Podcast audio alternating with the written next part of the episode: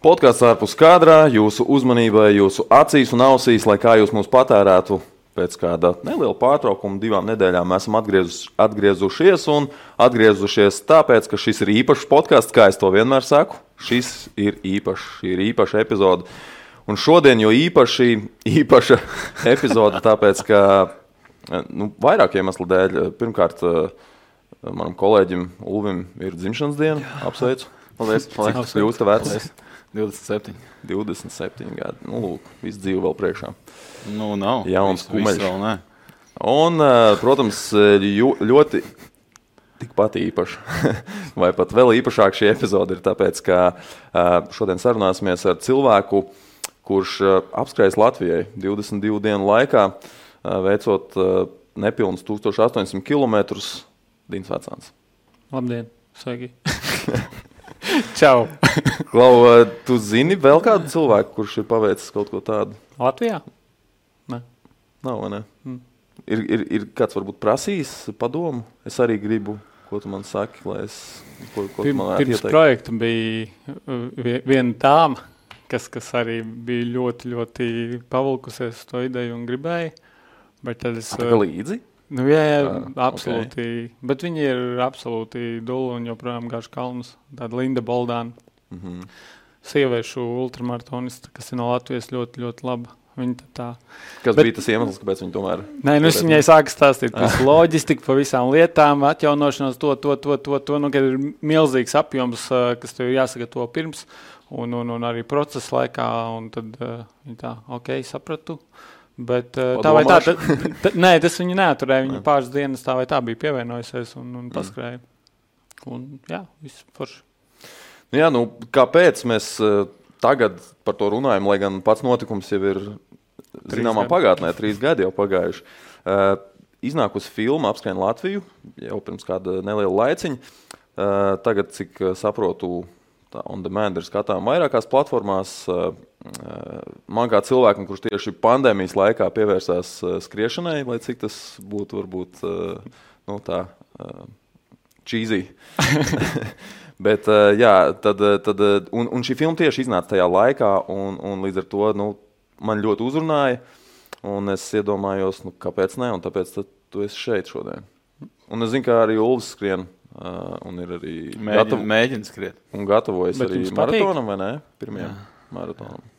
Jo galvenais jau, lai patīk. Lai man nepatīk visu dzīvi, bet uh, es saku, bet man... tas ir gadiem. Jo, jo cilvēki paliek uh, nu, teikt, vairāk pieredzējušāki. Jā, pieredzējušāki, jo ar vien vairāk un vairāk cilvēku tieši pāriet uz skriešanu. Es nezinu, nu, kāpēc tas tā, bet tas kaut kā ir iegājies. Tas, tas jau ir tā, ka, nu, paskatoties, teiksim, vidējo vecumu kaut kādā ultramaratonā, tur jau arī nu, vidējais vecums ir stipri lielāks nekā mm. tādam, nezinu, vidējam sportistam. Tur skrien cilvēki 40, 50, 60 gados. No.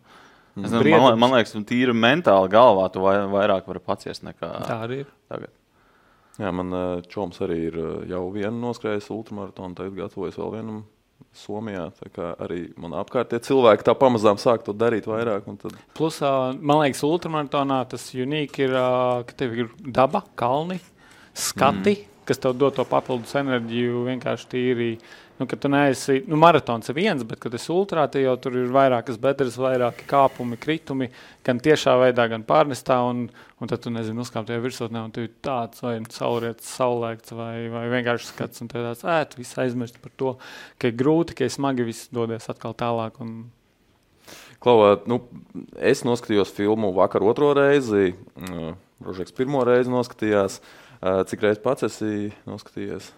Viens, divas, nu, divas, divas varētu teikt. Esmu... Kā, kā bija, teiksim, nu, skatoties to, ko tu esi piedzīvojis, un tagad tev tas ir jāskatās uh, dokumentēts, un tu zini vairāk nekā jebkurš cits skatītājs, kurš skatās šo filmu pirmo reizi un nav to pats piedzīvojis. Man bija tas, kad, kad es viņu pirmo reizi skatījos, viņu skatījos mazliet garākā versijā, jo viņu vēl joprojām uh, saīsināja, saīsināja, jo apfilmētais materiāls bija tiešām ļoti daudz. Un, uh, Man nu, bija pagājuši divi gadi kopš tā visa. Kaut kāda nu, informācija bija sagramota, kaut kas bija nosēdies, un tad skaties, ah, šis arī bija, ah, šis bija, ah, šis bija. Nu, kad tu īstenībā tik daudz lietas jau biji aizmirsis, un tad, kad skaties to video, tad, ah, Un tad tu ienāc atkal tajā feelingā, tajā emocijā. Tīri nu, atgriezies tur, kur tas bija. Tad vismaz skaties, kāda tā gaļas mašīna bija. Un, un, un šobrīd pie šī brīžējās situācijas, ka nu, es ikdienā skrienu joprojām. Ne tik daudz, bet uh, man pašam neliekas kopā, kā var 80 dienā skriet. Ja nu, tagad noskrien tos 10, kad ir 15, jau ir grūti, jau ir smagi un nu, tā teikt sarežģīti. Mm -hmm. Ko jau filmas sākumā ir kadrs, kurā tu ēd salātus. Uh, kāda bija tava ēdienkarte šī skrējiena laikā? Sākumā man bija nu, tiešām izplānots visāds sporta uzturs, gan atjaunošanās, gan, gan vienkārši tīri ikdienā enerģijai, gan dzērieni, gan batoniņi, gan žēlējas un vēl vis kaut kas. Bet, uh, jo dienas gāja vairāk uz priekšu, jo viss sporta uzturs gāja projām pilnībā. Beigās īsumā palika 13. dienā, man liekas, nekas.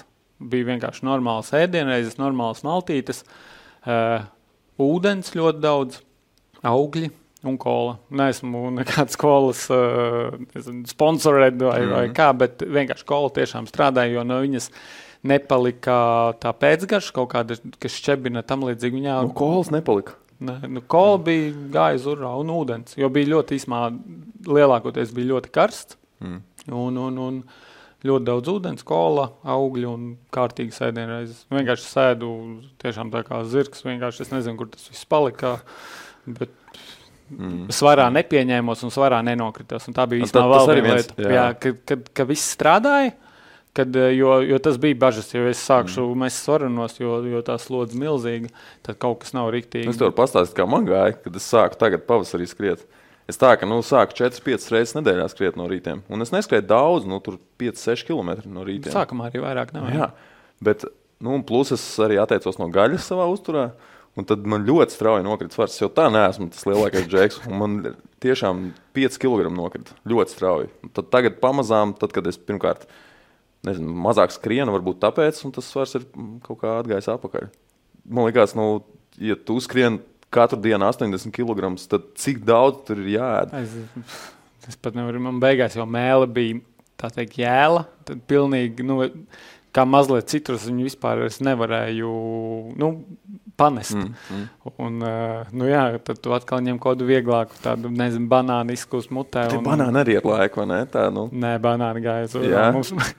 mēs baigi plānojām, man vajag kastu un pietiks nedēļai. Jā, divās dienās viss kastu, plus vēl ēdienreiz, plus vēl kaut 5 litru ūdens dienā, plus vēl, nu nezinu, kas, kas tik prātā neienāca, kad tās gastronomiskās izvērtības, kad tu nezini pats, ko tu gribi ēst, jo tu esi tik daudz jau apēdis, ka, nu, tev pietrūks garšas. Bija taču, nu, liekot to plānu, pirms tam kaut kāds nu, kaloriju tas slieksnis, kas ir jāsasniedz katru dienu, lai uh, nebūtu slikti. Bija un reizē nebija. Es, es, es, es pirms projekta es mēģināju pāriet tajā ketogēniskajā diētā, kad es pamatā tiešām. Kas ir ketogēniskā diēta? Viņi uz taukiem bāzētā. Keto, nē, jā, keto. Šos, Nu, kā carbs. No, ah, okay. no, no. Kāpēc būtības cukurs slēdz laukā, kad ir viss nu, garā, garā ilgstošā enerģija. Okay. Un, un, un, jā, man kaut kā bija kaut kāds posms pirms tā sagatavošanās, kad tu vienkārši tīri, kamēr tu pārslēdzies tajā keto fāzē, kad nu nav spēka nekam. Un tad tu ienāc tajā, ka tev tāds neverending power, ka tu celies joprojām tajos piecos no rīta, nomuči visu dienu, vakarā tev joprojām vēl spēks. Jo man pirms projekta bija ļoti svarīgāk par treniņiem, man pat bija īsumā sakārtot uh, visus darbus. Mm. Jo nu, ikdienā esmu arhitekts, līdz ar to mums ir viss projektēšana un būvniecība uz trojka. Un visu. tu to darīji atvaļinājuma laikā? Jā, tas bija atvaļinājums. un, un, un vienkārši, lai man atvaļinājumā neviens netraucētu, man vajadzēja sakārtot tā teikt galvā un, un grafikā, kad nu, ne, nezvanīs klients, o ir šādas nepatikšanas, ir šādas mm. nepatikšanas, ir, ir tas, ir tas no gaisa greizes, ka tev ir vienkārši tīri, tas ir relakst, un tu vari absolūti nodoties tam, uz ko tu tik ilgi koncentrējies un gājis. Nu, kaut kā tā. Mm. Tika saskaitīts, cik daudz kas tika apēsts beigās. Vai es ne, gribēju, es gribēju saskaitīt, bet uh, nav. to kaut kur WhatsApp chatos patinot atpakaļ, gan jau varētu redzēt to apjomu. Bet, uh, īstenībā būtu, man liekas, baigi interesants salīdzinājums. Ja tu salīdzināt, teiksim, tu tur apēdi 22 dienās, tur nezinu, 100 kg ar banāniem Rīgas zoo mērkaķi apēdi. Tas būtu labs īstenībā. Nu, vajadzēja, vajadzēja īstenībā izvilkt kaut kādas vēl papildus statistikas. Īstenībā mēs te pa brīvu mētājam tagad uh, filmas mārketinga idejas, Pro, promo. Bet, jā. Uh, nu, ja jau par ēdienu esam ierunājušies, tad būtu muļķīgi ignorēt to, ka mums uz galda stāv pīcis. Mēs ar pīcis kāstu daudz iekšā. Pusi pīcis tur vēl ir iekšā, jo pīcis meistars uh, ir sirsnīgs mūsu podkāstu atbalstītājs. Paēdina gan podkāstu redzamos, gan neredzamos, gan turēs durvīm oficiālus darbiniekus. Un kolektīva un labā ziņa ir tā, ka arī tev, mūsu skatītāji vai klausītāji, ir iespēja uh, baudīt izcilās pīcis meistara pīcis. Turklāt, tāpēc, ka skaties šo podkāstu vai klausies šo podkāstu, tu vari tikt pie ievērojamas atlaides. Un viss, kas tev ir jādara, pasūtot pīci līdzi ņemšanai, jānosauc atlaižu kods, uzmanīgi apskrien Latviju. Un uh, saņems 22% atlaidi jebkurai pīcei. Pasūtot pīci līdzi ņemšanai, nosauc kodu, atlaižu kodu uh, apskrien Latviju un tiks pie 22% atlaides savai izvēlētajai picai. Bet, ja ne par ēdienu, bet pašu skrējienu, atpakaļ pie skrējiena, Brožek, Man tu vari iedomāties noskriet uh, 22 nē, dienas pēc kārtas. Nē, skatoties. Kaut vai nevis 80 km, vienkārši 22 dienas pēc kārtas. Skriet. Nē, es jūlijā sākumā mēģināju, man vienkārši kājas sāk sāpēt. Kā jau pēc kaut kādām, nezinu, 5, 6 dienām. Skatoties filmu, man nebija nevienā brīdī tāds, šī ir forša ideja. nu, Nafik tas vajadzīgs dzīvē. Nē, nu ir, tā man patīk teikt, tā, ka man ir stulbi labas idejas, piemēram, dzīves prātā. Nu, šī bija, man liekas, viena no tām, tā bija stulba, bet, nu, labi, tā kā reizē abi divi. Nu, bet vai to? tāds tā kā uzbrauciens un kompliments vienā. Nē, nu tā, nu tā paskatoties, nu, grūti. Nu, tā ir, nu tā sev smocīšana. Kas tev motivēja? Tu gribēji sev pierādīt, kādam citam pierādīt? Tu, ziņā, tur bija vairāki aspekti. Viens bija, protams, apzināties to savu slieksni, jo, nu, kad sāku skriet, vispār bija nu, pirmais challenge, pusīti noskriet, tad bija pilno maratona, tad bija ultra, tad bija saskrijies YouTube visādus nu, kosmiskus cilvēkus, kas nu, dara apbrīnojamas lietas. Man bija tāds, ka vai tas ir reāli vai tas nav reāli. Nu, protams, tas vislabāk pārbaudīt uz sevi. Bet tas tā par apskrienu Latviju, tas bija saslēdzās tādas trīs lietas. Viens, ka bija Latvijas simtgade un, un, un bija tāds kaut kāds iekšējs dzinolis, kad nu, ceļojums man vienmēr ir asociējies izbraukt ārpus Latvijas, kaut kur sākot ar Eiropu, ārpus Eiropas un vēl tālāk. Un tad tu īstenībā sāc saprast Latvijas simtgadē un, un, un, un reāli tu nepazīsti savu valsti. Nu, tu nezini visas vietas, tu neesi izbraucis lielākoties, tu izbrauc kaut kur steigā cauri. Uh, protams, mēs esam bijuši lielākajās Latvijas pilsētās, bet uh, nu, tu aiz, aizbrauc, izdarīji un dodies atpakaļ. Mm. Tas bija viens. Otrs, uh, kad jā, savu spēku izzināšana, saprast, cik tālu var, nu, kur, ir te, kur ir tas limits. Un, un, un par to limitu nu, jā, saprast, kad ir tik slikti, kad, kad es pateikšu savu beidzot stop. Visu šis ir par daudz. Jā. Par daudz jā.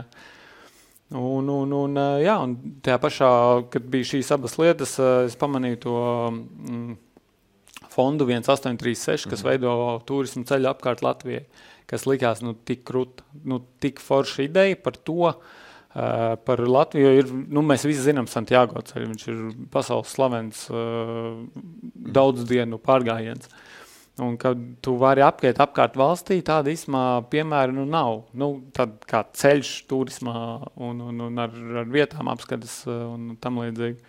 Nu, tas viss kaut kā diezgan īsā laika posmā salikās kopā, un tad uh, es sapratu, ka man tā doma nelaiž vaļā.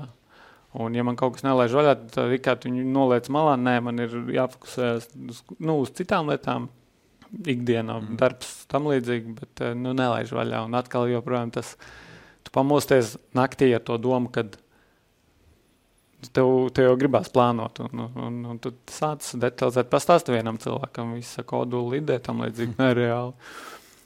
Pastāsti otram. Kas bija pirmais, kam tu pastāstīji? Pirmais? Es, man, man liekas, savu kolēģim, uh, Jurim, tas, kas arī pamatā mm -hmm. uh, vislielākais uh, atbalsts, jā, mm. brauc līdzi un, un, un palīdzēja plānot. Viņam pastāstīju. Kāda bija viņa reakcija? Tieši tā, Nē, nu, viņš jau, viņš jau zina, ka visi nav mājās,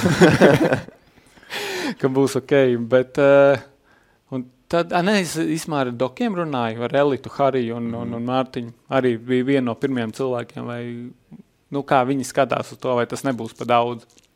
Un, un, un, Ko viņi teica?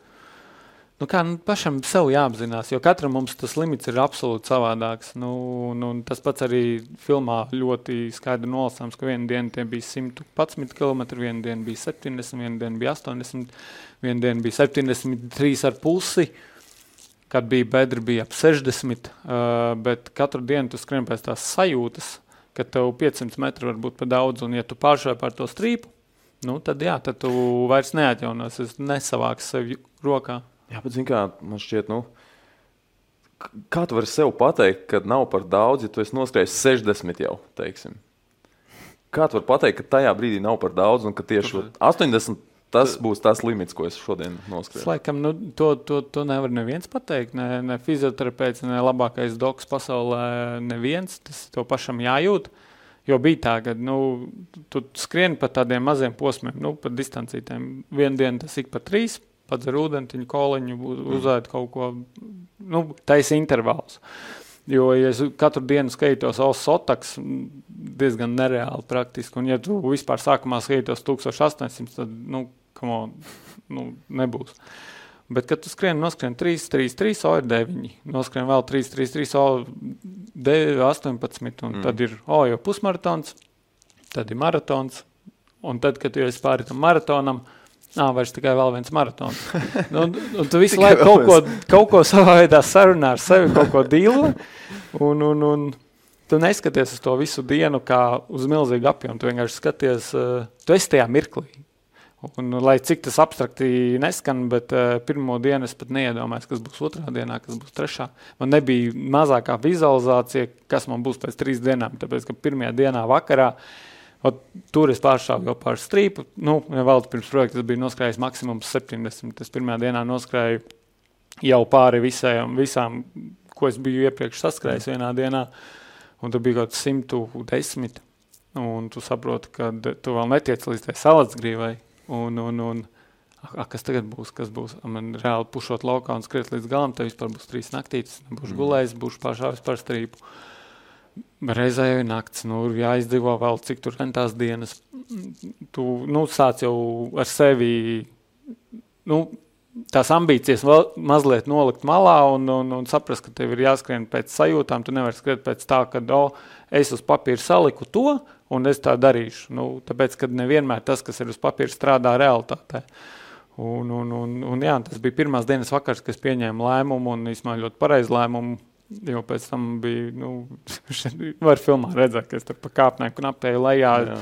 Bija naksniņas, jau vakariņas, vienkārši pie galda slēdzies ārā, izrubies, un nu, tu nevari nu, atvērt acis, tad tu dabū to power napu. Uh, pusstundu, tevi čaļi pamodināja, tev ledus vanu, tev fizioterapija, jo man atkal tas bija psiholoģiski. Es izlaidīšu kaut vienu ledus vanu, kaut vienu fizioterapiju, aizies greizes, vairāk nesākšu. Man bija tādas, tas čeklists, kuram mm. man jāaiziet katru dienu cauri, lai es tiktu bet uz bez, nākošo līmeni. Bez tā tu nevarētu iztikt, vai tas bija vairāk arī varbūt tīri psiholoģija? Galvā, jā. pilnībā galvā. Un, un, un, uh, tu varētu iztikt teorētiski, fiziski, bez tā, ka tu neaizietu vienu dienu tajā upē un nenosēdētu. Jā, varētu. Bet um, bija tas, uh, nu, atkal tas psiholoģiski. Es sev biju uzlicis, ja es izlaidīšu, būs sūdi, mm. būs slikti, būs nepatikšanas. Man nedrīkst nevienu dienu izlaist. Mm. Un tas, uh, nu, kā tu nodefinē, jā, jā, absolūti disciplīna. Jo, piemēram, arī pirmās uh, sešas dienas ar ar vecākiem, ar ģimeni, ar tādiem vistuvākajiem cilvēkiem vispār nevienu kontaktu, neviena sentimenta, neviena teikt pielaišana savu tuvākā, kāpēc to dari, ko tu sevi moci un tam līdzīgi. Bet tur tā lieta, tas ir, ziņā, tas bija rīts un vakars, ka bija tie smagākie pamosties, nokoncentrēties un, uh, kad tu pēc tiem 80 km kārtējiem esi, tā teikt, nomučījis, tad tu atlaidi to emociju, tu saproti, bet tev, kad tu esi atlaidis to emociju, tev vēl ir fizioterapija, ledū jāiet, tev, jo tā ir augsts sviedri un drebuļi. Nu, tad tev ar to jātiek galā. Bet tā diena bija tāds fun. Nu, tiešām viss vis, vis tas dienas posms, kad uzvelc to supermenu kostīmu, to balto tērpu mm. un, un, un visu apkārt pievienojās cilvēki, skrējēji. Starp citu, baltais tērps tas bija, lai neapdegtu saulē, vai, vai tas bija sponsora atradīšanai, vai, vai tas bija. Nu, Sava veida performance, nu, kaut kāda no šortiņas neskries. Bet tā vai tā, nu, bija dienas, kad no, nu tu pamainīji un, un gribēji, lai bišķī ķermenis vairāk elpo, lai gan viņš elpoja tāpatās. Bet, eh, nu jā, kad tematiski Latvijai, ar Latvijas mm. uh, simboliku mēs arī viņu izveidojam. Patinot atpakaļ, bet reizē patinot to filmu priekšteici, nu, tu sākumā runāji ar fizioterapeitiem, ar ārstiem. Nu, pēc tam, pēc vis tā skrējiena, kādā stāvoklī bija tos ķermenis? Uh, man bija pilnais cikls izdarīts, un es Rīgā ieskrēju pilnībā. Man nebija, Pasaules, ja? jā, man nebija ne uztūkumi, nebija ne mikrotraumas. Tie pagājuši trīs gadi, ne vienas komplikācijas. Uh, Tas nozīmē, ka nākamajā dienā tu pat repēm gāji lejā kā Nā, normāls jau, cilvēks. Zin kā, jo dienas vairāk gāju, man tas stīvums, viss tas, tas grūtums, ja cilvēki pievienojas, kas ir tikko svaigi uz tiem 70, viņam jau pēc tiem 40, 50 metās stīvums, un tāds, ah, man jau ir tūkstots aiz muguras. Un, nu, nu, protams, pozitīvā, pozitīvā tādā mm. emocijā par to visu, bet uh, jā, ķermenis bija pilnībā adaptējies. Lai gan pēdējā dienā, kad es skrēju līdz brīvības pieminiekam, pēdējie 40 km man bija nu, mocības, pilnībā mocības, ka man uh, vienkārši uz tiem pēdējiem 40 iesāpējās celim sānā vienā vietā, un bija sajūta, ka nu, tas IT bens, ka viņš ļodzās laukā mm. tas celis. Un tu dari, ko tu gribi, un tevi nelaiž vaļā. Un mēs esam uz vanšu tilta, un es tur tāds pusklips skrien, pro, nu, tu saproti, ka kaut kas Jā, bet... nav, un no rīta pamosties viss kārtībā. Ej skriet pēc tam nākošajā dienā vai aiznākošajā, atskrējos mazliet, nekas nesāp.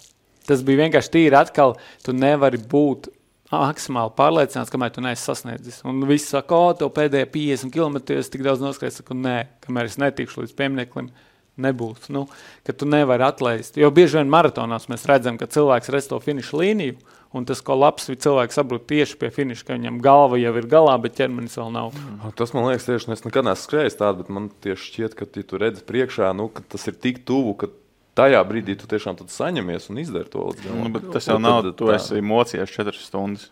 Ir pēdējā minūte. Mm. Tas ir tāds, nu, tāpēc. Zinām, sākumā, ja tu skrien sprintu, jā, tev ir vieglākais. Nu, tas izšāvies, neesi saplānojis visu distanci, un, un, un finišā, mm. tur jau viss vai arī tas ir atdevis tik daudz, kad uh, tev tas psiholoģiskais čučut atlaiž un, un, un viss, un tad tur ir tas rāpogs. jā, nu, tā nu, ir pareizi. Nu, traki, bet uh, nu, atkal, nu, tas cilvēki negrib padoties, ja viņš ir tik tālu ticis un viņš grib tikt. Bet, protams, es, es to saskatu, ka tas jau vairs nav veselīgi. Nu, tas jau ir bijis pa daudz. Nu, Noskatīt, tas kopumā 1700 bija veselīgi, bet 40 pēdējie tas jau nebija. skatoties, skatoties filmu, nu, skat, bija sāpīgi skatīties tur, kur nu, nevar cilvēks paskatīt, viņš skrien. Nu, kā... Tas tas moments, kur nevarēja iesākt skriet. Jā. Kur, nepiel, kur nepielaid. Jā. jā, kur ne, reāli nelaidz, bet atkal tie momenti, kur es pat atzīmēju piezīmēs, man liekas, bija 1200 noskriet, tur skrien pa ceļu ar rocky mūziku, uzlikt, tur bokstējies. Nu, Nu, tas ir atkal apbrīnojami savā ziņā. Un tas bija, kad katru dienu, un arī īsumā tagad sākās tā šūnu mašīna tur pie Ventspils, ka no rīta pamosties. Īsumā, nu, tas, tas īsumā bija reāli tik skarbi, un tie, tur, tur nebija tie uzsaukšana pie 15, 20 km. Kamēr es pārlauzu, lai es tiktu normālā sliedā. Nu, 15, 20 viens uzsāk, viens pabeidz. Un, un, un, bet tur atkal, tur es arī filmā pieminēju, ka uh, bedra nebija bijusi kādas 6, 7 dienas. Ka kopš Bauskas bija skrējis zolīdi, tur viss bija kārtībā, jau bija iegājis tajā rutīnā, ka viss kārtībā, un iespējams atkal kaut ko mazliet psiholoģiski palaid. Un, tā teikt, tā, mazl... nu, tā nav pat bravūra, ka tu vienkārši pārāk jau nu, ir jau kārtībā, iet jau uz otru pusi. Mm -hmm. Es jau zinu, mazliet fokusā mm -hmm. atlaid, un tad atkal kaut kas izlaiž. Bet tur atkal tur tu nemoci. Tu nedrīkst visu dienu mocīt. Tu noskrien to intervālu, tas teips nestrādā, ņem nosūtīja ziņu dokiem, ok, šis nestrādā, mainam teipu, samaini teipu, atkal bliez nākošos, nestrādā. Tu, tu nespēj to visu. Ja es visu dienu spiestu ar to sāpes, es domāju, arī pārspiest un netiktu pat līdz Ventspēlī. Nu, un, mm. un te atkal tas, kad tu visu laiku mēģini kaut ko mainīt, ja tas nestrādā, uh, tu maini. Ja tas strādā, tu pilnīgi neko nemaini. Tāpēc arī tās botas bija vienas, jo kā es nomainu, jo man bija seši pāri botu. Es tieši biju prasīt, mm. jā, jo nu, ir diezgan uzsvērts, ka tas, tas viens pāris ar tām kēdām. Tur vienā parādās kadrā, kur ir vairākas tās kēdes, bet uh, nu, beig, beigās tu skrien ar uh, vienām lielākām. Tā bija acīm redzama labākā ventilācija. jā, bet man atveda pat identisku modeli, tādu pašu. Nav. Nē. Nu, nestrādā. Jā, bet jauns nu, jau grūti, jaunām, jauns tomēr jāie, jāiet. Jā, protams, tas joprojām ir vienkārši galvā man šķiet. Nu, arī pilnīgi jaun, jauns, kad jau tūlīt. Nē, nu, bet tu, ies, nu, tu taču ieskrien, cik divas, trīs reizes paskrien, tad tu ieskrienās. Nē, vajag skriešanai bots, teiktu ļoti reti, kad vajag ieskriet. Spešali, no, ka tu jā. vēl sacensību apavus pamatā vispār nevajag ieskriet. Mm. Bet, uh, nu jā, tas, es, es piekrītu, ka tas ir atkal psiholoģiski. Tas strādā, tas strādā, tas strādā, tas nestrādā, ok, tur mēs kaut ko mainām ķūnē. Nu, jā, nu, tu esi izgājis ar tām botām kaut kam cauri, tu zini, ka viņas tev spēja palīdzēt, un tāpēc arī tu viņus izvēlēsies. Tas tāpat, nu, kādam ir nezinu, mīļākās bikses, un, ja tev ir jāiet tas, nezinu, no pirmo randiņu, tu vēl tas savus mīļākās Jā, bikses. Jā, tev... jau šancē. ir pierādījuši sevi. Kēdes arī pierādīja sevi. Uh, Miegs nu, ir viena no būtiskākajām atjaunošanās sastāvdaļām. Un tad uh, es klausos, tu saki, plāns ir gulēt 5 stundas naktī. Nu, septiņas stundas Kā bija luksus. Pietikt? Es nezinu. es tiešām nezinu, jo uh, miegs bija tas, bija tas, ko es atzīstu absolūti par maz. Jo tās pāris dienas, kad mēs, mēs centāmies uh, gulēt vairāk, bet kad tu, kad tu pamosties dienas, tā teikt, jau nevis tajos sešos, septiņos, kad mēs cēlāmies to visu rutīnu, bet tu pamosties deviņos, kamēr sagatavojies 10, 11, un tad tu ķer to dienu rokā. Tev mm. atkal papildus stress par to, ka vai tu vispār kaut ko saskries šodien, jau tumsa nāk, vakars nāk, un tas nestrādā. Cikiem apmēram spēja? Līdz kādiem 10 vakarā, pus 11, 11. Un tad ir kaut kāda divas stundas, kamēr tu visu izdari, mm. un tu liecies miegā. Nu, 5, 6 stundas tā arī bija. Bet tas miegs bija pamatā, tu aiztais acis, pilnīgi izsvīst. Vien naktī visu to pidžamu sportā novelc nost, uzvelc nu, sausas drēbes, bet visu laiku vis augstos sviedros, jo miegā ķermenis atjaunojās, savācās. Mm. Un, uh, tad arī ķermenis cīnās ar visu to slodzi, pārslodzi, kas ir bijis. Līdz ar to nu, viņš izsvīst, savā veidā restarts un viss no rīta atkal rīci lēns. Nu, tu lēnā garā attaisācis nu, ieritinies tajā embrija pozā, tur alma brokastiņas kaut ko tādu, nu, un tu mierīgi attaisi acis, piecelies, attaisi, protams, telefonu, kaut ko paskrūlēt, vienkārši tīri, nu, kaut kur novērst tās domas, un tad tu lēnām sāc taisīties. Mm. Tas arī bija jautājums. Nu, tu skrien 22 dienas. Tu zini, vispār, kas notiek pasaulē, vai tu vienkārši atrodas no realitātes? Ja godīgi, mēs pirms divām minūtēm runājām par sievietēm. Vispār nevienu brīdi, pat nevienu dāmu neiedomājies. nu, nu, vienkārši tīri. Tas ir Roči, so... kādam šobrīd ir salauzts sirds, kur viņam ir 22 dienas. nu, tu esi tik, tik ļoti tajā vienā lietā, ka tu tu, tev nav vispār blakus. Tu nezini, kas notiek ārpasaulē, kas notiek ar to. Protams, pēc kaut kādām, nezinu, septiņām, astoņām, kad tev mazliet kaut kāda pārliecība radās par to, ka ok, ir kaut kāda rutīna. Tu jau sāc sadīlot ar pirmajām tām mikrotraumām, jo potīti, nu, tas bija. Milzīgi. Nu, Zinām, ka basketbolā uzliek un nolaižās lejā, un tā ir tāda milzīga. Mm. Nu, man tāda bija no 4. līdz 10. dienai. Nezināju, ko darīt. Tur visādas kompreses, tur kāposts, sāk kāposts, urīns, smērītes, teipi. Nu, visu mēģinājām. Kas nestrādā līdz tu kaut kādu sarunātu to ķermeni.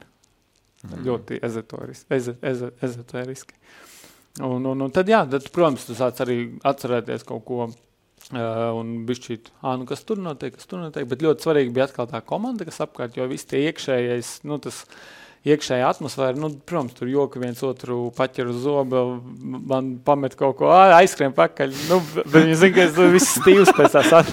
nu, tādi nu, skarbie sarkasms, joki, un tas jau atkal uztur to visu komandu pie, pie tādas nu, pozitīvas nots, ka nav tā, jau tu neko neizdarīji, nu, kas notiek, man tur vajag. Vispār nebija, nu, tas iekšējais. Uh, feelings bija uz urā. Nu, visu laiku tā pozitīvi kaut kā. Nu, protams, saprotu, ka ir smagi, bet uh, katrs zina to savu uzdevumu, viens otru atbalsta.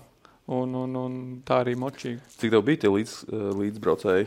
Mēs uh, karavānā mēs bijām visu laiku trietā, bet uh, operators Nauris Brūniņš un, un, un arī nu, milzīgs balsts viņš bija visu laiku, visas 22 dienas. Un tad trešais cilvēks bija uz maiņām. Jo es, uh, ņemot vērā, man tas ir atvaļinājums. Mm. Es nevaru citiem nu, čomiem vai cilvēkiem prasīt, uh, paņem atvaļinājumu, man ir tāds projektiņš. Un tad, uh, bet atkal veids, kā es to visu iznesu, vienkārši piedāvāju trīs dienas piedzīvojumu apkārt Latvijai nu, ēdiens ir, auto ir un, un degviela ir, braucam vienkārši piedzīvojam. Kā, kāds bija viņu tas galvenais uzdevums? Būtībā parūpēties par to, lai tev nav ne par ko izņemot skriešanu jārūpējas. Pamatā, jā, nu, palīdzēt braukt ar auto, koordinēt, ja kāds grib pievienoties, eh, fotografēt kaut ko Instagramām, Facebookiem, eh, uztaisīt brokastis, pusdienas vakariņas. Eh, tas pats sociālai tīkli, vienkārši mm. psihologs, arī fotogrāfs, uh, fizioterapeits noteipot. Jo tā, man bija tās, tās dienas, kad man atbrauc profesionāli fizioterapeiti, tas bija nu, četras reizes par tām visām, četras, piecas reizes par visām mm. dienām. Un līdz ar to ikdienā jau mēs paši likām tos teipus. Nu, mums tas aizņem 20 minūtes, atbrauc Harijs, tur 2 minūtes, hop, gatavs. Mēs, oh, mēs 20 minūtes šito lēni, uzmanīgi visu uzliec. Jo, zinām, nu, nomainās tās trīs dienas, atbrauc jauns uh, komandas biedrs, mm, Čoms. Viņam atkal izstāsta, tas ir tur, tas mm. ir tur, tas ir tur, tas ir tā. Un, un, un tad pēc, pēc būtības, jo, jo man pašam uzlikt bija samērā sarežģīti, es nevarēju visur aizsniegt. Bet, uh, nu jā, tad uh, pēc būtības visas funkcijas, viss, kas tev. Nu viens no uh, līdzbraucējiem mm, bija filmā moments, kur viņš tā kā sarunā un naktsmājas. Jānis Indriks. Atkal nu, no katra līdzbraucēja varēja pamācīties. Viņš piebraucis tāds komunikabls. Tur Man patīk, ka tu analizē katru to līdzbraucēju, tad vienā brīdī, tā, kad tu sāki stāstīt, man liekas, kaut ko sliktu, tur vienkārši audio pazūd. ja tas tur tāds, tāds, tas šitas ten man. to, šitas to. Nu, katrs pie, pievienoja kaut kādu vērtību. Viens vairāk humora, viens vairāk atbildība, viens vairāk, nezinu, uzturu, viens vairāk kaut kādu vēl savādāku fanu. Bet visi izdarīja pa 120% vairāk nekā vajadzēja. Labi, bet, eh, bet ar tādām naktsmājām. Nu, tur es saprotu, tas nebija iepriekš sarunāts, bet cik, cik vispār bija kaut kādi iepriekš jau zināmas, zināmas vietas? Pirmā nakts. Pirmā nakts bija zināma, kur mūsu salacgrīvā uzņēma, un, un tur jaunieši tiešām gaidīja, bet nu, es jau biju nekāds, kas ierados, līdz ar to es tur nevarēju emocionāli kaut ko nu, papļāpāt, jo es mm. vienkārši slēdzos ārā. Bet pēc tam dienu no dienas mēs tiešām pirmās uh, septiņas, astoņas par to karavānu tajā.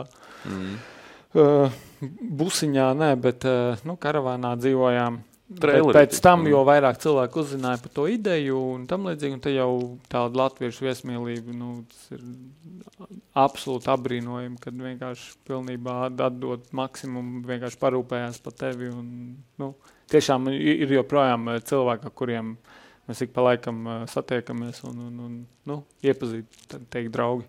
Mm, man liekas, bija nenormāli acīm redzams tas, cik viegli skrējās, tad, kad kāds skrēja blakus, un cik grūti bija vienam pašam. Un kā, kā tu vari salīdzināt tās divas lietas? Ka, ko, ko tu domāji personīgi pats, tad, kad tu skrēji viens pats? Un kā, kā tās domas raisījās, tad, kad tev blakus skrēja, tur nezinu, bariņš ar jauniešiem? Viens pats kaut kur peldi. Nu, viens bija, kad tu skaiti tos kilometru stabiņus. Nu, Viņi izmanto milzīgi, kad tu brauc ar mašīnu. Viņi tādi maziņi, tev 98, 99, 900. Mm. Bet, kad tu skrieni, tev ir tāds noskrien ar to vienu tā milzīgu šiltu, un tad tu skrien on nākamais. Vai arī tu ieraugi to zīmi, alūksne, tik, tik un tik kilometru, un pēc tam, o, tu esi pie alūksnes. Un, eh, nu, kaut ko peldi savā nodabā, pap, papļāpā komandu brīži, tad tu nemtais tiešām lielākus sprintus, tu skrien ātrāk, lai tev ātrāk paiet, tad tu padzeries atkal, nu, lai tā doma novirzītu kaut kur ka ir līdzskrējēji tādi vienkārši pa visu. Tur anekdotes, dzīves stāstīja, piedzīvojumi, skriešanā, jebkas. Tas, ir, tas bija tik neatsverami, ka tu vienkārši emo, emocijās padalies un tu runājot, jā, tu iztērē vairāk enerģiju, bet tu iegūsti neskaitāmi vairāk emociju, kas tev atkal dod to spēku močīt tālāk. O, bet uh, filmas beigās uh, Elita no Baltijas fizioterapijas, viņi tur stāsta arī par to, ka ko es arī esmu lasījis daudz un, un, un uh, kā, nu, mācījies, bet jā, lasījis par to, ka nu, robežas nosaka prāts, un lai tu sasniegtu kaut ko vairāk, tad tev ir jāatslēdz prāts. Un skrienot, tu vari atslēgt prātu. Bet kā tu vari atslēgt prātu, ja tu visu laiku esi Nu, ja tev skrien tie līdzskrējēji, vai tev visu laiku ir kaut, kaut kas blakus? Nē, kad, Tas kad, ir, palīdz, man liekas, ka piesiet kaut kur citur. Nedomāt par to vienkārši. kad, kad ir līdzskrēji, tu vienkārši komunicē. Tu, tā skriešana tīri, jā, tas ir backgroundā, tu skrien, bet vairāk tu runājies un čik, čik, čik, čik, čik. Kad es viens pats, man joprojām, nu, man tā skriešana ir, jā, tā ir tā mana lieta. Mm. Jo bieži vien arī ikdienā no treniņa atnāku, es kaut ko domāju, bet reāli atnākot no treniņa, tu neatceries, ko tas beigas štukojas. Nu, kad tev kaut kur nu, atslēdzies. Un, un, un tur jau arī nu, tie apskrien Latvijā laikā. Tur es varu tagad teikt, jā, es tur domāju to, to, to, bet uh, nu, es neko neizdomāju. nu, bija daudz laika domāt uz kaut ko, nu, es neizdomāju. Un, un, un tu skrien, ņem aizskries kaut kur, skaties, skaties, skaties, ā, nu, ā, pitstops, nu, Nu, nav tā, ka tu atgriezies no atvaļinājuma ar simts jaunām idejām darbam. Jā. Nē, es atgriezos, un nākošā dienā man bija jādod busiņu, jādod karavānu, iztīrīt, jādod rīčukus, visu to, to, to nebija vispār. Uh, ielpot, kad, un tā bija sestdienas un pirmdienas darbu. Nu, normāli. Kā, kāds bija nu, kāda tempa? Tu tur mēģināji turēt plus Kāda mīnus. 10 km stundā, tas ir 6 minūtes pace. Man tas ir Okay. komforta temps, un, un, un jā, kaut kā tā. Cik tev ir?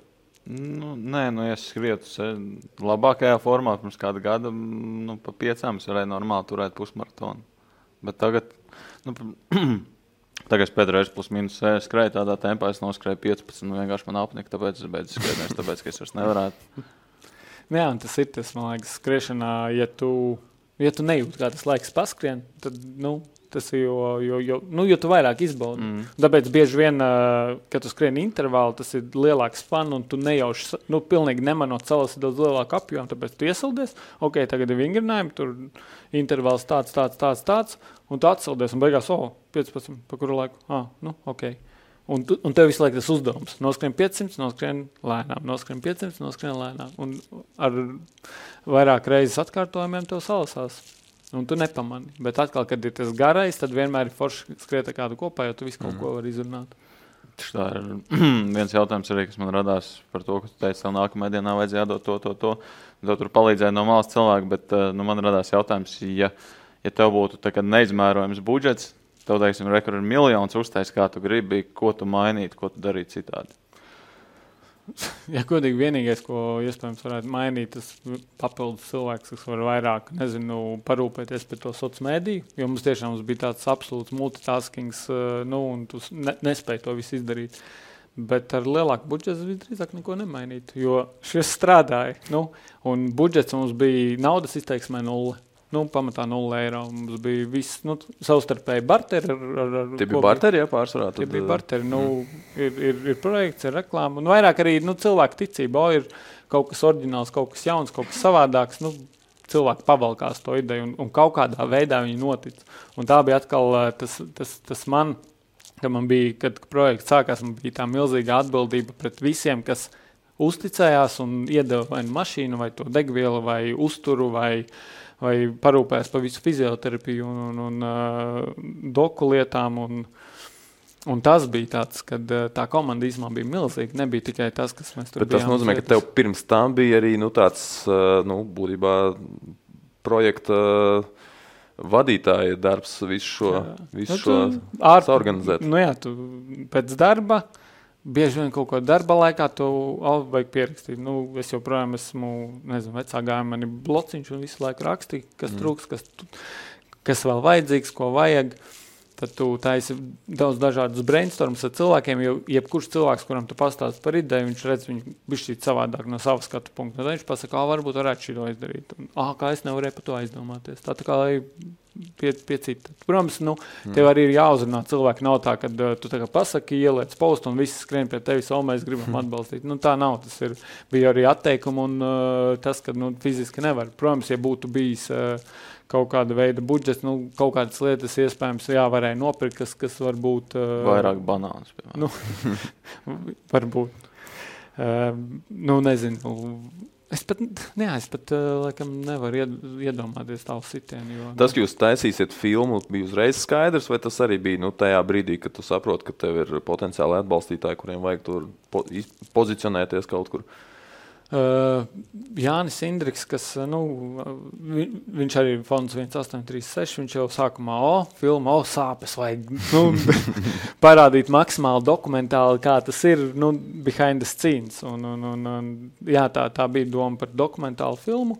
Kādā formātā tas vēl nebija zināms, jo ja, ja, ja būtu jautājums, kur, kur varētu būt tā nauda, tad īstenībā priekš filmas uh, ražošanas, jo mm. nu, pamatā tur budžets arī ne, nebija, tāpēc viņi īstenībā bija šie visi trīs gadu periodā, kad nu, ir, ir primārie darbi, kas ir uh, nu, ikdienas uh, darbs, un, un, un tad bija apskrien Latviju, bet nu, kaut kādā veidā mēs tikām, protams, bija arī uh, atbalstītāji, kas bija LSC un, un, un uh, SB siltumtehnika, kas ir nu, pamatā tie ģenerāļi, kas iedeva to naudu, lai, lai varētu nu, montāžai, krāsotājiem, apstrādēji, mm. animācijai, mūzikai, nu, to visu. Bet uh, pašu projektu laikā es teiktu, Zinām, emocija iedod daudz vairāk, un cilvēka sirsnība iedod daudz vairāk kā jebkura nauda. Nu, tas, nu, protams, ja tev ūdeni vajag nopirkt, ja tev nav naudas, nu, čābi. Mm. Uh, nu, viens no tādiem emocionāliem brīžiem varbūt bija, nebija, nezinu īsti filmā līdz galam to nevarēja tā saprast, kad tev zvanīja vai tu piezīmēji vecmāmiņai. Tā bija pirmā reize, kad uh, tu zvanīji viņai tā skrējiena laikā. Jā, jā. Es saprotu, ka viņa ne, viņa nezināja līdz galam, ko tu tieši dari. Ne? Viņa nedrīkstēja. Viņa jau stresoja. Mēs braucam ar mašīnu, pazvanām, kad es Rīgā tur nu, viņa nu, stāmrienā dzīvo. Mm. Nu, mēs braucam, vienmēr tur pazudām, ka viss kārtībā. Viss, ko ziņā sastāsta, o, es redzēju, ka tur kaut kas tas notiek, vai viss kārtībā. Līdz ar to viņa vienkārši psiholoģiski, fiziski, emocionāli nekādā veidā nezināja. Un es tur stāstīju, ah, es pārgāju, mēs tur pārējām mierīgi, neko neskrienam. Tur, Tie bija labie meli. Tie labi jā, meli, jā, tos fiziski nevarēja. Protams, vecāki māsā, nu, visi zināja, kas, kas un kā. Bet nu, tu ar viņiem arī nekomunicēji, tu teici, jā, pirmās dienas. Pēc sestās dienas visiem, tad, tad tā bija tā diena, kas viens pats skrējas, tad biju gatavs uzzvanīt visiem, pastāstīt, ka viss ir labi. Ka esmu jau sācis, tā teikt, aprast ar visu, kas notiek. Un, un, Bet, nu, tajā brīdī, kad tu pastāstīji, ka tu to darīsi saviem tuviniekiem. Kāda bija reakcija? Galvenais, nu, sargi sevi. sargi sevi. Nu, tas, ko es apsolīju, kad nu, es nespiedīšu laukā nezinu, pēdējo esenciju, pēdējo sulu, un uh, ka es negribu atgriezties Rīgā ar, nu, ka man ir nezinu, mēnesis jāguļ slimnīcā. Mm. Nu, es, es apsolīju to, ka es nešaušu pār strīpu, jo savu ķermeni nu, šo laiku gaitā, gaitā esmu iepazinis, zinu, ko es varu, ko es nevaru. Protams, gan jau, nu, ja, ja, ja mēs tā detaļās, ja man doki pateikt, nu, ka okay, viss ir jāmet mieras, gan jau es vēl klusībā pie sevis nevienam neko nesakot vienu dienu vai divas. Tā, lai pastītos, vai jā, tomēr, vai, vai toč, un tad, ok, let it free. Jo, nu, analīzes arī ļoti spilgti parādīja pirm, līdz 13. dienai, un tā jau viss sāk attiekt atpakaļ. Mm. Un ķermenis to paņem kā ikdienu, viņš sāk sevi sadziedēt uzpampumi, uztulkumi, viss, viss pazūd, bet atkal sākās kaut kas cits. Nu, tur vēders pēc tam piecas dienas, nu, pilnīgi. Bet tāds posms vai brīdis vai kaut kas tāds, ka tu nu, tiešām bij, būtu bijis tuvu, lai padotos? Jā. Nebija, nu, ne? Zinām, man pirms projekta man nebija Ne, man nebija, nu, man bija 0%, ka tas neizdosies. Protams, tu nonāc realitātē pirmās dienas beigas, un tu tāds, oh, kas notiek, kas notiek, kas notiek, kā to, kā to, kā to. Bet man nebija vispār šaubas, ka tas neaizies. Es zināju, ka es tikšu līdz galam. Man nebija nu, tas 10%, vēl, ja tas nesanāks, tad būs mm. tas. Es, es, es nepieļāvu galvā tādu domu, un, un, un viss. Un es domāju, tas jau ir, nu, cik tu ļoti tici. Jo, nu, kā mums vienmēr ir šaubas par kaut ko, tev ir biznesa plāns, biznesa ideja, nu, nu, kaut kas var neizdoties. Nu, un, attiecīgi, ir milzīgi daudz arī piemēru, kas, kas izdodas un kas iet, kas redz to rezultātu. Lai gan iespējams komanda apkārt tur, nu, kas, piemēram, jaunā uzņēmumā, ka viņi jau nevar to vajag tā, nē, tu ej pret straumi, vajag šādi. Paiet divi gadi, un oh, jā, tiešām vajadzēja tā. Nu, kad ir tas redzējums tam cilvēkam, kas iet uz to, bet ir vajadzīga atkal komanda. Vēl viena lieta, kas man palika tādā spilgtā atmiņā, ka tu teici, ka tu nelumājies beigās vairs tik daudz, cik sākumā. Uh, Tie bija, Tas... tie bija pieci lamu vārdi, kurus varēja pa visu atrast, bet viņu bija joiku daudz. Yeah. Bet es kaut kā, es nezinu, tā, kad tā kamera bija blakus, nu, uztaisīju filtrus. bet bija ļoti, sākumā točs bija baigi. Nu, tā, kad nāca negatīvais viss tāds. kā jūs, kā jūs filmējāt? Jūs, teiksim, nu, bija jau izdomāts, kuros brīžos, ko kad, vai vienkārši skatījāmies mirkli, tagad filmējam? No, tas bija Nebija jau tā, ka tā, visu tas, laiku jūs filmējāt. Jā, nē, tas bija naudas lauciņš, viņš okay. pēc, pēc sajūtām visu. Viņš jau pats arī, nu, zināmā mērā, lai neatkārtotos vienu dienu, viņš tā filmē. Jā, jo skrējienu uzfilmēt interesanti, nu, arī parādīt interesanti. Tas tomēr ir nav... challenge. Mm. Un tad viņš tur arī viņš tur kaut kur uzbrauca kalnā, tur kilometrus priekšu sēž gaida. Tas dīns paskrien garām. Un viņš tur stāsta tam, kā viņš tur ar Ričuku pēc to pļauju braucis. Tam, viņš pat nezina, vai pēc tam montāžas režisors ieliks to. Bet viņam tur ir pilnīgi stāsts, kā viņš to filmēja. Mm, tas tā bija viņa absolūta kompetence. Es nezinu. Bet bieži vien mm. viņš tur jau ar kameru pakstīja man sajā, ka es taisīju acis vaļā. Un tā neapnīgi. Bet, uh, saka, sāk, sākumā bija lamu vārdi, bija negācijas no iekšējā komandas konflikta. Arī bija tā, ka jūs Nē, kaut ko nevarējāt redzēt. Nē, nebija. Nu, tā negācija bija? Kā nu, viņam jau mainījās tie cilvēki, zin, kā Nē, nu, mainās. Nāk, arī... nu, zin, kā viens, kas vien... pieredz, ka viens vāra puturu tā, un otrs tagad izdara šitā, un tu viņam sāc mācīt, un viņš saka, ko tu man te mācīji, skrien. Tas, tas, vispār, tas vairāk bija par to, ka... Šāda pen skrien. tas vairāk, jā, tas bija tīri gaisā. Kāpēc, kāpēc, nu, kāpēc potīti, kāpēc gurns, kāpēc celis, kāpēc vēders, nu, tā ļoti Ne uz vienu konkrētu. Ne uz vienu konkrētu vispār. Tā, tā komanda mums vispār tiešām. Neviena scēna, neviens kaut kāds konflikts. Ko visi, visi spilgtākie līdzskrējēji ir filmā tikuši. Varbūt mēs negribam visu pastāstīt, lai cilvēki arī skatās filmu. Es bet, teiktu, uh, kad jā. Jā, jā viennozīmīgi. Jā, man, man šķiet interesanti arī tas, ka pievienojas cilvēki, kuri sākumā domā, nu, tur es mazliet paskriešu, paskriešu, un beigās viņi noskrien nu, veselu maratonu. Bija tādi, bija, nu, 90% jau bija kaut kādi tiešām līdzkrāji, kas ir nu, jau, jau ar, ar lielu pieredzi, bet pamatā Tas, tas reāli nesajūta. Tur no skrienu cilvēks pavalkās, tur kaut kā aizpļāpājās, stāst savus piedzīvojumus. Tur Opsī. Es viņam saku, jau ir desmit, tu biji domājis piečuku. Nē, viss kārtībā, bliežam. Viņam jau apakaļ pēc tam jātiek. nu jā, un tad tur meklē zonu, pierobežā, tu pārbrauksiet pakaļ, es te baigi aizrāvos. Protams, Nē, bija arī tādi, kas tur džinsos skrēja vai, vai jā, vienkārši tur. Tad, nu. tā, tas, tā, tas, tas čalīts, viņš, viņš brauc, viņš bija domājis vienā vietā pievienoties, viņam nesanāca, viņš pamanīja to karavānu. Uh, Un, un, un viņš vienkārši bez mazām mašīnām palika darboties. Paņēma pusotru kilometru, noskrēja, viss palika vaļā. Un, un, un. Pierobežā, piemēram, pie, pie Krievijas robežas, tur jau ziņā pasēja visu laiku līdzi. Mm -hmm. Mēs tikai bijām noinformējuši, ka tāds pasākums ir. Tajā dienā nereāls karstums, es skrienu nu, tikai biksēs, nu, viss augšs, viss mm -hmm. pliks, močī viens pats.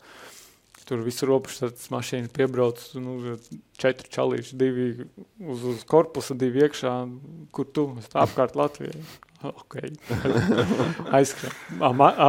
Karavānu visu paņēma. Tur bija programmas pases, visu pārbaudīt, kas ko kā. Lai gan nu, mēs esam burtiski kilometru attālumā vai puskilometru. Mm. Nu. Nu, jā, vai kontrabandu nevad. ne? Cīks nevad pāri robežai. Sabāzt. bet, uh, nē, piedzīvojumi tur ikdienas bija kaut kāda tāda. Klau, bet, uh, nu, Latvijas robežai apkārt arī fonda nosaukumā ir skaidri minēts 1836. Hmm. Tu noskrēji 1740, kur palika tie nepilni 100 km. Nu, ziņā, tā ir tīrā robeža nu, pa, pa pašu. Caur mežiem un caur, caur visiem. Jā. Nu, mm. un, uh, mums bija maksimāli pietuvinātākā taka, nevis pat ne ceļš. Nu, jo ir, ir ceļi un ir takas un ir kaut kādi, kur tikai kājām varēja iziet.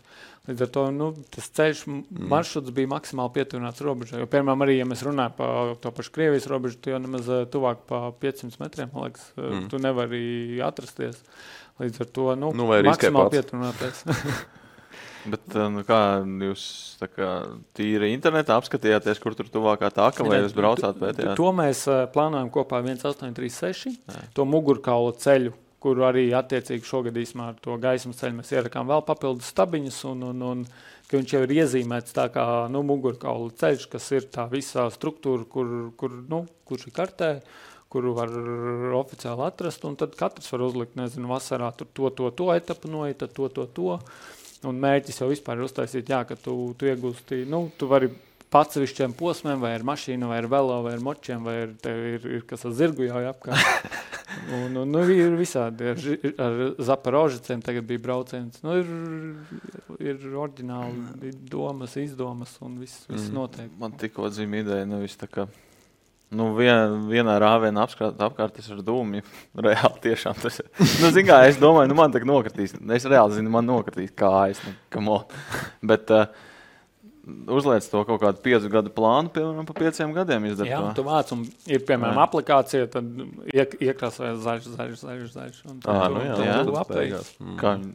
Kā, kāda aplikācija tā ir? Nē, nu, uztaisīt. Jā, būtu jā, uztaisīt. kurā. Nē, nu, mums, taisiet Mēs tam idejas aplikāciju. mētājam Nē, tagad. nu, Tā aiziet. mēs īstenībā par šo esam ā, 1836. Mēs arī šogad par to visu runājam, ka to visu nu, viņi jau attīsta. Viņi katru mm. gadu tā nu, varēšanas robežās. Un, un, un, un ir doma, jā, ka to visu uztaisīs. Jo viņiem pēc būtības ir, ka tu noej novadu, ir zīmodziņa, tu dabū. Nu, ir tā, tā grāmatiņa, kur tu krāji zīmodziņas, mm -hmm. ka tu noej visu, tev ir pilnais, pilnais stikls. Bet, nu, ņemot vērā, ka viss mūsdienās ir elektronisks un, un, un visiem patīk tomēr tā aplikācija atzīmēt, tie, ka viņš iekrāsojās, tad Tas, iespējams tas būtu varbūt variants risinājums. Un tad, Tad... Man liekas, Lietuvai bija tā kā katrai pilsētai, laikam, katra pilsēta apmeklē, tur ir magnētiņš un kopā veidojas tāda puzle, kopā Forši. Lietuvas karta. jā.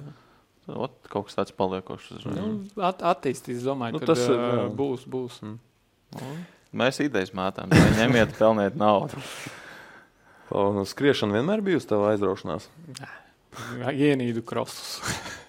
Man liekas, es nezinu, cilvēku, kuram sākuma skolā un pamatskolā krosas patika. Es sāku skriet, ā, nu, labi, nu jau vismaz tas sanāk diezgan pasen. Bet, Bet, bet bija ā, citi sporti kaut kādi pirms tam, vai, vai sports vispār? spēlēju, Jā. nu, visu līdz 12. klasē. Varēja basīts. nojaust, jo es tā kā nu, nepazinu tevi iepriekš, bet tev viens līdzskrējējs bija tādā tipiskā basketbolista ietērpā. Tad es nojautu, ka varētu būt. Nu, basīt spēlēja, tad tur kaut ko vēl meklēja, to savējo sporta veidu, mēģināja visu kaut ko. Bet tā nu, skriešana ir demokrātiskākā. Tu vari aizbraukt jebkur. Tev ko vajag, botas, šortus un, un, un, Mm. un, un pamatā ir viss. Bet uh, pamatā tas iemesls, kāpēc es sāku skriet, diezgan tāds uh, funny story, jo es biju Dānijā, Erasmus programmā.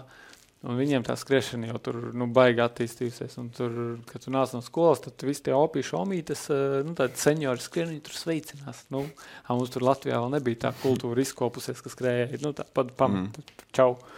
Un man reāli gribējās viņiem pamest čau, un tad es sāku skriet. Un, un, un vienkārši tīri, lai sasveicinātos. Un tad, eh, tad jā, kaut kā pa kilometram saprati. Bet zināms, tāds baigais, eh, absolūta pie, absolūts piemērs pēc konstanta plāna. Es nekad neesmu bijis, un man liekas, arī nebūšu. Es vairāk tiešām skrēju pēc sajūtām. Šodien ir feelings, eju, šodien nav feelings, nē. Eju. Protams, es mēģināju, ik pa laikam man gribās, man gribās noskriet to maratonu zem trijām stundām. Es zinu, ka es to varu.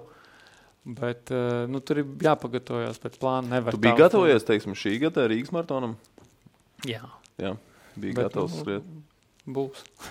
Nu, jā. Filmā, man liekas, tieši bija teksts, tu teici, beidzot, jāsaņemas jānoskan Rīgas maratona.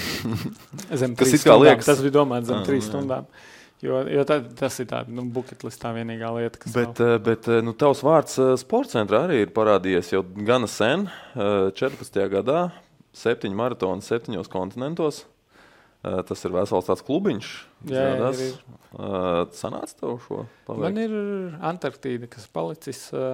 Tas viņš nav nekur noslēgts un tā teikt, beigts. Nu, Zināt, dzīve iet uz priekšu, Antarktīdas pasākums ir tiešām ir nu, ļoti, ļoti dārgs. Man negribas mm. šobrīd paralizēt visu vai ņemt kādu kredītu, lai es tur varētu aizbraukt un noskriet. Tas ir tāds lifetime goal, ko es, ā, ko es izdarīšu. Nu, Vispār ja ir. Pārējie ir, pārējie ir, viss seši ir. Un, un, un tas ir, jā, tas šobrīd es negribu apstāties dēļ, dēļ, dēļ vien, vienas lietiņas, bet uh, Nu, neviens no Latvijas nav to izdarījis līdz šim. Cik es skatījos mājaslapā, tad tur pārsvarā amerikāņi to ir paveikuši. Bet arī katrā gadā tur ir nu, 11 varbūt cilvēki, kas to Man izdara. liekas, ā, Varbūt pat mazāk. man liekas, 50. Kopumā, nu, viņi ir viena lidmašīna, ko viņi aizlido, tad tā arī mm. tur, kas tur noskrien. Bet cik, cik tas maksā Antarktīdā noskrien? 11,000. Okay. Nu, jā. 11, jā, tur sālīts pasākums. Nu, un vēl ir eh, 28 maratoni, 28 dienās, 28 Eiropas Savienības Pēc valstīs. kārtas. Jā, 28 dienās pēc kārtas. Eh, Tur gan eh, es saprotu, ka tā bija skriešana uz trenižiera. Viņa bija dalījās? skriešana uz, uz jā, skriešanas celiņa. Tas viss bija kā, eh, tiešām vērsts kā mākslas performance. Jo eh, te, kad es veidoju to projektu, jā, tas viss radās, jā, ka bija tas kaut kāds iekšējs dzinos, ka gribās izveidot pasākumu pievienoto vērtību. Tas arī bija labdarības pasākums, un, un, un mēs vācām ziedojumus doktoram Klaunam, kas ir nu, mm. bērniem, darbā ar bērniem, nu, teiksim, kas ir ar onkoloģiskiem slimībām. Un, un, un, un tur tas viss message bija, kad eh, nu, tu skrieni uz skriešanas celiņa, no malas cilvēki iet garām, tu pēc būtības nezini, kurā kilometrā tu esi. Nu, mērķis bija katru dienu tas maratons, pilnēs 42 km, bet garām ejot cilvēks, viņš nezina, tas otrajā, ceturtajā, 38. kilometrā. Un tur bija arī tas eh, nu, kā mākslas eh, veidojums, kā kups, no kura tev teorētiski nu, pēc būtības izlaužas. Tu, tu izlauzies, ja uzvari to slimību. Nu, tas ir metafors līmenī, Jā, jā. protams. Tur. Uh, kad uh, nu, pēc tam 42 km blakus bija vēl viens skriešanas celiņš, kur attiecīgi apkārtēji varēja pievienoties un, un, un noskriet savus kilometrus, 500 metrus, 200 metrus, pāris kilometrus. Tad vismā ar, ar laiku izveidojās pat starp visām Eiropas Savienības valstīm tāda kā sacensība, kurā valstī vairāk tos kilometrus saskrien. Jo, nu, nu, jā, tad, tad tas bija tas atkal atbalsts, kur atkal tā loma spēlē, jo tās dienas, kad tu skrien viens pats, tad, nu, tas ir daudz smagāk nekā pievienojās tur garām ejoši. Lielākoties, jā, tie bija bērni, kad vecāki, jo, vecāki iet garām, bērni, oh, es gribu, es arī gribu pamēģināt, un, un, un, un tur tas strādāja. Un bija dienas, kad Bet mēs tas arī fiziski noteikti ir diezgan izaicinoši. Jā, bet tur, tur, 28 loģi, dienas pēc tur kārtas. loģistika bija vislielākais challenge, jo lielākoties uh, cilvēkam. Nu, cilvēki neticēja, ka to loģistiku var salikt tik ērti, tā ka tu katru dienu esi nākošajā valstī, un tu noskrien to maratonu, un tu tiec uz nākošo valstu, un nenotiek nekāda ČP un tam līdzīgi. Un mums bija pamatā, mēs braucām Tev lidojot nepiepamst potīts vai locītājs. Piepamst, piepamst. Bet uh, mums lidojumi bija Un tad- pieci tikai, bet nu, tur Ā. arī bija vislielākais stress. un Tā, tā, tās bija tās dienas, kad uh, pēc būtības mēs uh, celiņu līdzi nevaram. Mēs paņēmām tikai vienu skriešanas celiņu. Un tad mēs, jā, kā iela mākslinieki, tajā centrālajā vietā, Londonā, kur ir uh, Trafalgar Square, piemēram, mēs tur nolikām arī mm -hmm. to savu uh, nu, performanci, var viņu saukt tā. Mm -hmm. Jo, uh, Zinām, kā mēs zinām, skriešanas statujas, dejotāji, tur uh, akrobāti viņu uz ielas var nu, izveidot performanci. Tad vienkārši jautājums, vai skriešana arī var izveidot kā mākslu. Vienkārši nu, man māk, māksla, Mm, arhitektūra, mm, viss tas stūri, līdz ar to es viņu savalku savādākā aspektā kopā. Bet jā, tas tika loģis, loģistika tika savilkta un, un, un tas tika izdarīts. Klau, Instagram lietotāji jautājumi. Vēl, vēl Tā- jautā. Tādi arī ir ienākušies. uh, Un, uh, es domāju, ka jāķerās tiem klāt. uh, Un pirmais jautājums uzreiz ir ļoti interesants. Ņemot vērā, ka tu basketbolu spēlēsi, bet tev prasa, vai tev patīk volejbola spēlēt. Beach volejbola. Nu, jā, es ar sportu esmu uz tu. Patīk un, un, un uh, vasarā pilnībā, bet tā, ka es ikdienā eju trenēties, nē. Nu, ja savācās pludmalē kaut kāds, nezinu, pasākums vai brauc uz jūru, mm. man nepatīk gulēt smiltīs un vienkārši sauļoties. Es nemāku, tad ir kaut kas jā, jādara, jādzenē bumbu. Kuri ir vispiemērotākie apavi gariem gabaliem? Tur reklāmiņiem. Es Tie, ar kuriem tu eh, skrēji, bija piemēram, nu, tad tie acīm redzot, bija Tie bija piemēram. tikai pārējās bots tur tikai. Pārējie sevi pieci pāri nebija. Pārējie pieci pāri nebija. Kā katram, katram jāatrod, manuprāt, savs apaus. Jo nu, mums katram pēda, pēdas izliekums, viss nu, tā skriešanas tehnika ir savādāka. Līdz ar to, manuprāt, pareizi būtu izvēlēties apavu, kad tu paskrien uz skriešanas celiņa. Tu uzfilmē, kā tev pēda krīt, un tad tu pēc apavu. Nevis pēc tā, o, šitie ir smuki, šitie smuki, vai arī šitie tam skrējējiem. Ā, Manuprāt, pareizi ir tiešām izanalizēt pēdu, kā tu skrieni un atrast piemērotu apavu. Jo mūsdienās šobrīd tas klāsts jebkuram ražotājam ir pilnīgs. Jā, bet tādam vienkāršam cilvēkam ieejot veiklā, neviens nepiedāvās celiņu. Bet spor, sportlandā, man liekas, ir uh, skriešanas celiņš un arī ir, uh, Okay. pārējie, nu, jā, Labi, Tur- labi.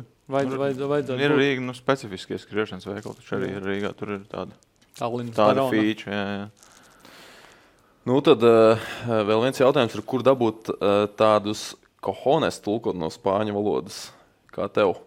Cojones? Kohones laikam ir bumbas domāts. Nu, uzliec mērķi. Es domāju, ka uh, arī cilvēkam, kas uzdeva jautājumu, ir kaut kāda ambīcija, mērķis, ko viņš, ko viņš gribētu nu, uzdrīkstēties. Laikam jau vienkārši nebaidīties no tā, ko tu gribi izdarīt. Nesagaidīt pensijas vecumu, vai nesagaidīt 40, vai nesagaidīt 50. Bet, nu, pamēģināt. Nu, sākumā nezinu, padalīties ar draugiem ar to ideju. Nu, pateiks, mm, pateiks, ir dunduks, pateiks, gudri, pateiks, negudri. Nu, nezinu, man jau var pateikt, nu, galīgi kreizi dunduks, kāpēc to dari. Bet katram jau mums ir tā, tas laiks dots, lai nu, kaut kādā veidā nodzīvot, lai mēs atceramies, lai tā emocija, piedzīvojums. Uh, Un, un, un nav, nav, tas nav jādara. Tam nav jābūt tieši saistītam ar skriešanu. Nu, cits grib volejbolu spēlēt, cits grib ģitāru spēlēt, cits grib peldēt, cits grib uztaisīt krūtu uzņēmumu, cits grib ražot lietas, cits grib labdarību dalī- darīt. Nu, tas ir tas spektrs ir milzīgs. Mm. Vienkārši pie, piemērs ir tas, ja tu fokusējies uz, uz, uz kaut ko tik ļoti un tiešām gribi to sasniegt, to visu vari izdarīt. Nu, atbildēju uzreiz arī uz nākamo jautājumu, kurš sastāvē no viena vārda un jautājuma zīmes, kāpēc. Bet es domāju, ka nu, jā, tu atbildēsi šo jautājumu. Nodzīvot dzīvi, lai tev ir ko atcerēties. Visdrīzāk jau laikam tā. Un nebaidīties, neatlikt kaut ko, ko tu gribi izdarīt. Nu, ej, ej un paņem, pamēģini. Mm. Un tad jau tu redzēsi, patīk, nepatīk, vai strādā, nestrādā. Un... Nākamais jautājums ir, ā, vai psiholoģiskam tādam vispār ir iespējams sagatavoties iepriekš? Jā, manuprāt, absolūti. Bet eh, nu, tev ir tā bāzīte jāuzaudzē. Nu, ja, ja mēs runājam par manu gadījumu, nu, nebija tā, ka es pirmo reizi skrēju. Nebija tā, ka es nebiju noskrējis nevienu maratonu. Kaut ko es biju skrējis, nu, un kad skrienot tiec līdz tām grūtībām, tu jau redzi, kā tas ķermenis reaģē. Ir cilvēki, kas uh, netiek ar to galā, ir tie, kas tiek galā. Nu, ja tie varbūt, kas netiek galā, varbūt jāmēģina kaut kas cits. Nu, Tas ir atkal ļoti individuāli, bet viennozīmīgi vajag patestēt un saprast, kā tu uzvedies piemēram pie, pie situācijām, kad ir nu, ārpus komforta, tu atrodies un kā tu reaģē. Un te jau tu, ok, nočakās, šis bija tā, ok, tik cauri, varam pamēģināt bišķi vairāk. Un Mm. tad či, či, či, uzaudzēt. Nekad nesīties uz to vienu lietu 1800 km. Katru dienu dienā bija 20 intervāli pa 3,5 km. Pff, Kas ir 3,5 km? Vismaz, jā, ja tā paskatās. Nu, nu, nu, tad tu tā saudzē to visu. Nu, tas arī tādiem no iesācējiem. Tas ir tas, ko nu, visiem parasti reizē noskriet 15 km. Davai, nu, es vienkārši skriešu, mocīšos un skriešu. Noskrien 5, pastāju 5, pavingro, skrien tālāk vēl 5. Atkal dara tieši Sākumā vispār es pateiktu, iet, skriet, nu, 4 minūtes ej, 4 skrien, 4 ej, 4 skrien. Nu, ātri soļo Mm. un lēni skrien. Jo bie, man, man pašam bija pašā, pašā sākumā, kad es sāku, nu, gribētu skriet to visu forši nopēc pulsmetru, vienkārši sapratu, jo, jau, nu, Mm. pulss ir kosmosā. Un tad tu vienkārši saproti, ka tev ir jāiegulda mazliet tas darbs un jādabū, nu, kad tu skrien pareizā, pareizos tempos. Nu, nu, nu, tad, jā, tad ir tas skrien iet, tev arī seniori vico garām, un tu jūties tā nērti, ka tu jauns čalis un tu nevari skriet ātrāk pa viņu. Bet tu izdari to, un te jau tev ātri vien tas uh, viss attīstās, un, un, un tu nobriesti ar lielākām slodzēm, lielākiem gabaliem. Un, Mm. K- Kā iemācīties skriet reāli lēnu? Jo tagad es skrienu viens pats, es nevaru reāli fiziski Ej, paskatīt. lēnu. ātri, ej. Nu, Nē, tā, nopietni. tur, es, tur es nevaru dabūt pulsu atkal. Bet ātri, ātri ejot, lēni skrien. Ātri ej, lēni skrien. Ātri ej, Man lēni ir reāli problēma. Ja es skrienu kopā ar kādu 6 minūtes, piemēram, uzlieku, es gribu skriet 6 minūtes kilometrā. Es skrienu kopā ar kādu, mēs runājam, mums ir mierīgi 6, kilo, 6 minūtes kilometrā. Tagad es skrienu viens pats kaut kur jožu, un tad vienā brīdī pienāk tāds viss grūti. Nē, tas, Es- tas, tas es laikam nevaru. būtu, visvien, tas būtu visvienkāršākais, jo tad tu viņu uztaisīsi kā mazu intervālu. Tu ļauj sev paskriet, bet tu gan jau uzdeni pulsu augšā, un tad tu ātri ejot. Jo ātri ejot, savā veidā ir interesantāk nekā lēni skriet. Jo lēni skriet, tad liekas, ka tu stāv uz vietas, bet ātri ejot, tas ir tādā darbībā. Jā. Tas ir 4 minūtes. Ja 4 Nu, tā, piemēram, 4 tā. pēc tam jau tu viņu saīsini. Tad ir 3 minūtes, 3, tad ir 2 un 4 skrien, 2, 6, 4 skrien, nu, un, un tad jau tu vienkārši pārējai skriešus. Un tad jau tu liec, nu, tu lēnu, tu taisi tos uh, ikdienas vieglos skrējienus, un tad ik pa laikam uztaisi intervālu. Inter intervālā mm. jau tu vari papušot vairāk laukā. Un, un, un, nu, tā teikt, ar to ar, ar, ar, sadalījumu man liekas, visvieglāk to izdarīt. Jo uh, es, es, es pilnīgi to saprotu. Jo arī man, kad, kad viens pats skrien, nu, tu zini, ka nu, tas, tas kā es lido vieglāk, un tev vieglāk ir tikt uz priekšu, un neviens tev tā teikt nebremzē. Un, bet, uh, Sākumā, pēc tam jau tu noķers to pulsu. Iespējams, tev viss ar pulsu ir kārtībā. Es nezinu, tas ir atkal jāpačeko. Nu, pēdējais jautājums Instagramā sakrīt arī ar manu pēdējo jautājumu. Um, kas tālāk? Ir vēl kāds izaicinājums prātā? Rīgas maratons. Trīs. Maratons, protams, goda lieta. Tālāk, Tu skaties, meklē kaut kādas, nu, ko vēl es varētu tādu. Nē. Man īstenībā pēc apskriena Latvija ir absolūts miers. Man nav tāds, ka iekšā kaut kas tur kņūt, kaut ko vēl vajag, kaut ko gribās. Tagad bija filmā, kad iznāca, bija, ir, ir beidzot pabeigtības sajūta, ka ir uzlikts punkts. Bet laikam es visu sapratu, kad nu, robeža nav. Jo es vienkārši apzinos, ja būs kaut kas, nu, es- loģiski, ka tas ir iespējams, ka to visu var izdarīt. Līdz ar to nav, nav tas. Uh, Nav nepieciešams vairāk tas challenge. Ir, es laikam esmu priekš sevi sapratis, ka to visu var. Nu, šobrīd uh, tīri nododos savam uzņēmumam un projektēšanai, arhitektūrai, dizainam un strādāju tām lietām. Un, jo tas man sagādā prieku, baudu un attīstīt tālāk. Mm, mm. Nu, arhitekts, kur mēs varam redzēt tavus darbus. Uh, tagad, uh, nu, visu portfolio. Nu, kaut kādus spilgtākos. Nu, kuras, Uh, labi, tā. kaut ko, ko, nu, ko cilvēki varbūt ir redzējuši vai zina, bet nezina, ka tas ir tu. Nu, ie, ie, iepriekšējos gados strādāju OpenAD. Tur, tur, nu, OpenAD tur bija teikt, Latvijas kuģniecībā. Mēs uztaisījām biroju Koja, Mo, kas ir Liepājā, uh, nu, ar Zani Teteru kopā. Uh, tālāk uh, vairāki jūrmalā objekti ir, ir nu, tagad Rentīnī šaurumu uztaisījām, bet tagad jau divus gadus esmu savā uzņēmumā. Un, un, un tas portfolio aug. Strādājam ar saules aptieku, strādājam ar zemitānu centru. Nu, portfolio Zemes veidojās. centrs, tas, kas te netālu. Ne? Jā, tepat tās mm. netālu. Un, un, un jā, kaut ko augam un attīstamies. Līdz ar to privāti mājas šobrīd, protams, ir mūsu aramzirdziņš, tāpēc, ka, kā, kamēr tas ir vēl, vēl jauns, tev tas portfolio vēl vairāk jāizveido, nu, tie visi savējie objekti. Uh, bet uh, tā teikt, veidojās Mm. mūda. Mū, mūsu birojas saucās. Okay. Tas Okay. kā, Ja kādam vajag arhitektu, ja? nē, protams. Uh, nu, tev vēl ir kas jautājums? Nē, man tikai Tas neizrunāts. piebilstams, man zina, kāda asociācija radās to visu skatoties ar Forestu Gampu. skrēja un skrēja līdz viņam tāds, nu, labi ir. Jā. Nu, tikko teicu, nu, tāds miers tagad, tu esi apskries, nu, tagad Forestam, nu, viss. Viss. Close the topic, next one. Labi, Dīna, teikšu tev paldies, ka atnāci, atradi laiku padalīties ar šo, šo, šo savu lielo notikumu. Un, uh, būtībā visai Latvijai tāda liela notikuma, joprojām neviens cits to nav paveicis.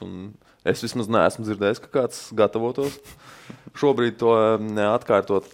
Uh, nu, un tad jau, lai izdodas gan profesionālajā, profesionālajā jomā, gan arī, gan arī, gan arī, gan arī sportiskajā, Labi. ja tāda turpinās. Paldies jums. Paldies, ka atnācāt. Paldies jums, ka klausījāties. Paldies, Brožek, vēlreiz sveiciens dzimšanas dienā. Un, uh, un mēs ar jums tiekamies jau nākamajā podkāstā. Šis bija podkāsts ārpus kadrā. Atā.